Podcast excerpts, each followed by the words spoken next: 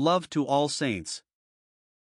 Amid our responsibilities toward those with whom we are immediately associated, we are prone to forget that we have responsibilities in a larger sphere, from which we cannot escape if we would, even toward every child of God, every member of the body of Christ.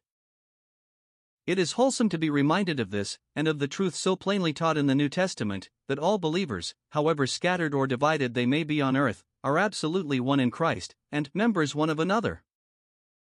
It is treason against the head wittingly to disown a single member of the body. It is an insult to the father wittingly to disown a single child in the family. Language often betrays deeper currents of thought and feeling than it is intended to convey. The application of such a term as the body to a denomination, such as the Independent Body or the Baptist Body, indicates how completely the truth of the oneness of the body of Christ has passed out of sight and out of mind. Equally so does the application of the term the brethren to any smaller fraternity than all who by regeneration of the Holy Spirit are born into the family and made sons of God. There are what may be called counter truths in Scripture. That is, truths that may, to a superficial glance, appear antagonistic or conflicting, but which in reality are like the two sides of an arch, designed to form, from their very opposition, mutual support, each to the other. It is most sorrowful and disastrous when such counter truths are set forth in such a way as to weaken or neutralize each other. And yet, so foolish are we, so one sided in our tendencies, that nothing is more common. For example, who has not heard the responsibility of each believer toward all saints so taught as to leave the impression that there is something essentially incompatible between love to all saints and faithfulness to the entire truth of God? Or, again, how often has the truth as to the condition of the individual heart and conscience before God been urged in such a way as to leave the impression that there was something essentially antagonistic to this in that line of truth which pertains to the house of God, to the saints as gathered together unto the name of the Lord? Our object is to show the divine harmony that exists between all the truths of the Scripture, and that the glory of God is concerned in our holding and practicing, not one sided truth, but each and every truth in its own place and proportion. There are two passages which touch upon our responsibilities toward all saints one in Ephesians 1 verse 15, love unto all the saints, the other, Ephesians 6 verse 18, prayer for all saints. It is an impossibility to love all saints unless we see them as they are in the purpose of God and on the heart of Christ. No other love is divine. Much that passes for love is like honey in the offering, it is essentially natural, not spiritual. It is largely the outcome of similarity of disposition and of mind, and it lasts only until circumstances arise which bring out dissimilarity of mind and disposition. On the other hand, there is much that passes for love which lacks that element so forcibly expressed in Ephesians 6 verse 24 all that love our Lord Jesus Christ in incorruption. There is a spurious love that is maintained only at the surrender of truth. It is remarkable how in the two latter epistles of John, which doubtless have special bearing upon the last days, the two are so closely intertwined. No opposing of truth to love or love to truth is here. As in the perfect example, grace and truth were perfectly combined, so in the mind and teaching which is of the Spirit of God it is whom I love in the truth, and he who presses the command that we love one another has no greater joy than to hear that his children walk in truth. To walk in the truth is to walk in the light, and in this path alone can fellowship be maintained with the Father and the Son and with fellow saints.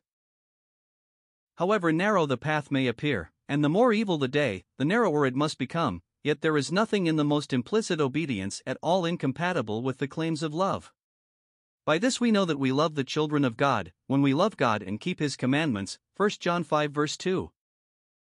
The love that has no greater joy than to hear of those dear to it walking in the truth will desire and seek for all saints no lower blessing than to be brought into and maintained in the same path.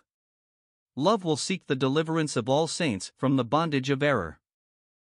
Darkness and error imply bondage, just as light and truth imply liberty. The psalmist could cry, Oh, send out thy light and thy truth, knowing that thus would he be led to the altar of God, to the holy hill of Jehovah's dwelling place. That was the meeting place for Jehovah and his people, and there would the godly meet with each other as all together went up to the Lord to worship. Even so now, love, as in the case of Epaphras, will labor fervently in prayer for all saints, desiring for them all that they may stand perfect and complete in all the will of God. Colossians 4 verse 12. Love will stand aloof from all that is not of God, bearing testimony for the truth, just in order that the consciences of saints who are entangled in human devices may be exercised. It is thus that love seeks their deliverance. In the days of David, captains, leaders, priests, and people all rejoiced as the ark was being brought back again after its long absence. Any Israelite acquainted with the law might have known, what David afterwards discovered, that none ought to carry the ark of God but the Levites. Suppose that such an one had been there, how could he have joined in the singing and the dance? How could he have had fellowship in the pageantry of that day? Surely truth and love alike would have held him apart in the place of intercession rather than in the place of fellowship. And is it not the same still? If eyes are open to the truth as to gathering to the name of the Lord, will love be found upholding that which practically opposes the truth, enslaves the saints, and separates by denominational barriers those who ought to be manifestly, as they are in the counsels of God, one? If the truth is apprehended as to ministry in the Spirit, will love be found upholding a system which ignores all that God has taught on the subject in His Word? If the truth as to gathering on the first day of the week to show the Lord's death in the breaking of bread has been learned, will love ally itself with a system that forbids it, such as the so called Salvation Army, or that substitutes for the divine order a human device such as a sacrament once in six months, once in three months, or once a month, which latter is as utterly without divine precept or precedent as the rest? If truth has taught the baptizing of believers, will love consent to witness without protest such a perversion as the sprinkling of an infant? Surely love will ever seek to lead into the truth those who are ignorant of it, and be jealous lest by word or act the claims of truth upon the conscience should be neutralized or diminished. Nothing will go further as a quietus to an uneasy conscience than to see one who has learned and acted upon any truth consenting to waive it for a time, as though it were a matter of mere opinion or convenience. Sometimes the grace and power, the love and unity of saints 50 or 60 years ago, who had emerged from sectarian thraldom, is descanted upon. Great must have been the influence on the consciences of others of their heavenly minded conversation and their unworldly ways, and doubtless the lack of power now is largely due to the lack of personal grace and godliness. But if it is supposed that the grace and love of those days meant a quiet acquiescence in what they saw to be not of God, the mistake may be easily discovered by reference to the tracts and pamphlets then published and circulated. The writings of those days were largely for the individual heart and conscience, but they were also largely for the exposing of existing errors, for the pulling down and the rooting up that must precede a planting or a building that God can bless. Nowadays, there is a tendency to sow without breaking up the fallow ground, to plant without rooting out the error, to build without pulling down the structure that is not of God. Every kind of ministry is needed. There is need for the plowing, the rooting up, the pulling down, as well as for the sowing, the watering, the building. There is need for the Son of Thunder as well as the Son of Consolation, and need, above all, for the heavenly grace and wisdom that makes room for all, instead of setting the one to neutralize or oppose the other. The truth in practice will never be disassociated from the cross in experience.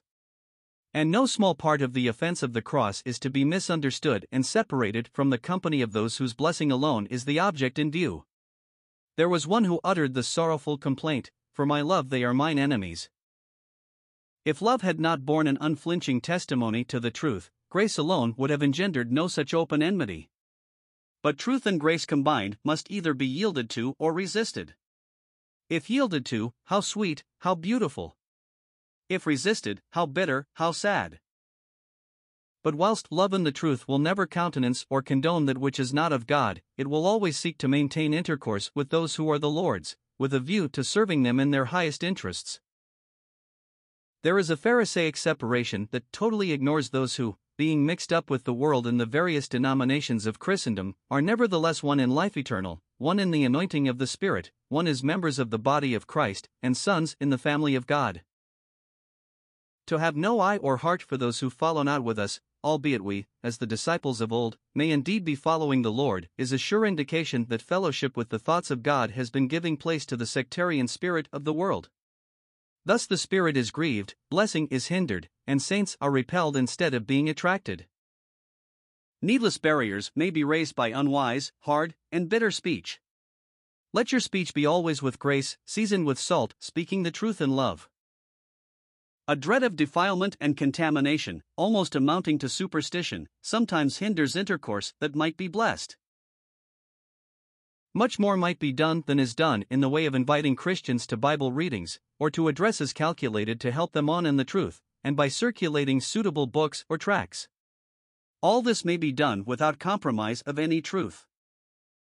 If divine love were in lively exercise, there would be more holy ingenuity displayed in reaching both saints and sinners with the word of life.